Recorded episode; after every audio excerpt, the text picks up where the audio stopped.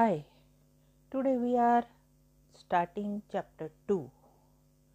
In this chapter, terms, concept and their use in sociology.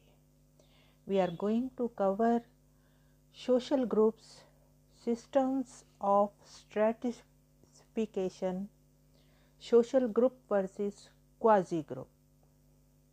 Social group refers to a collection of continuously interacting persons who share common interest, culture, values, and norms within a given society. Characteristics of social group are persistent interaction to provide continuity, a stable pattern of these interactions, a sense of belonging, shared interest, acceptance of common norms and values, a definable structure. Individuals are a part of collective bodies like the family, tribe, caste, class, clan, and nation. Few features of social group are requirement of two or more individuals, persistent interaction to provide continuity is essential, a stable pattern of these interactions, a sense of belonging to identify with other member shared interest, accept, acceptance of common norms and values, are definable structure and groups are dynamic in nature and not static. Some internal changes take keep occurring whether they are family groups, friendship groups or caste groups etc. Four basic systems of stratification are existed in human societies slavery, caste, estate and class. We are going to discuss one by one. First, slavery. Slavery is a form of inequality in which some individuals are literally owned by others. Second, estate. A estate is a system identical with feudalism. They are legally defined. Each estate has a status with legal rights and duties, privileges and obligations. It represented a broad division of labor having definite function.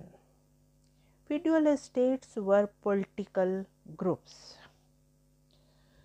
Now, third, third is caste.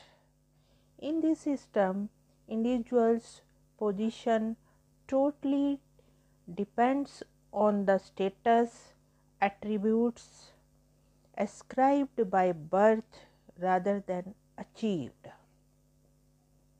Each position in the caste structure was defined in terms of its purity or pollution relative to others. The Brahmin priestly castes are superior to all other and panchamas. The traditional system is generally conceptualized in terms of the fourfold varnas of Brahmin, Kshatriya, Vaishya or and Shudra. In reality, there are innumerable occupation based caste groups called jatis. The caste system in India has undergone considerable changes. The fourth one is class. It is not dependent on birth, but it depends on profession, ability, skill, education, etc. It is open ended. An individual can change his or her class or can acquire high status. Types of class high class, middle class, lower class, and agriculture class.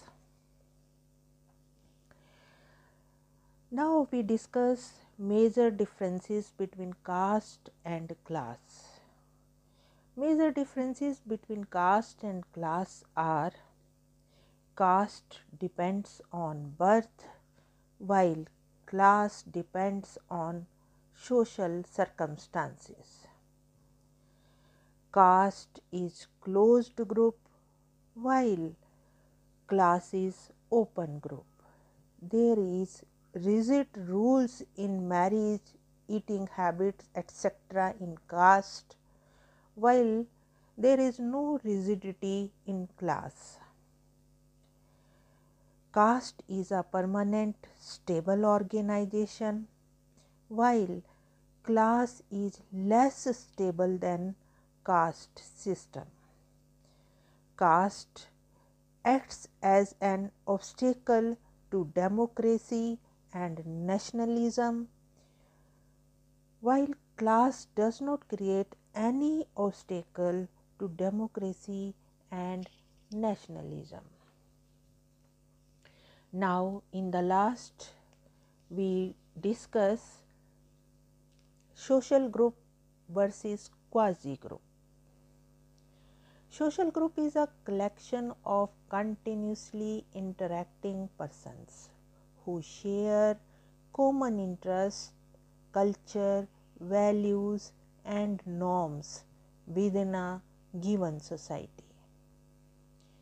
While quasi groups aggregates a group of people who are at same place at the same time but share no connection with each other and have no structure. Social groups have sense of belongingness. Quasi groups lack sense of belongingness. Social group examples are family, peers, etc.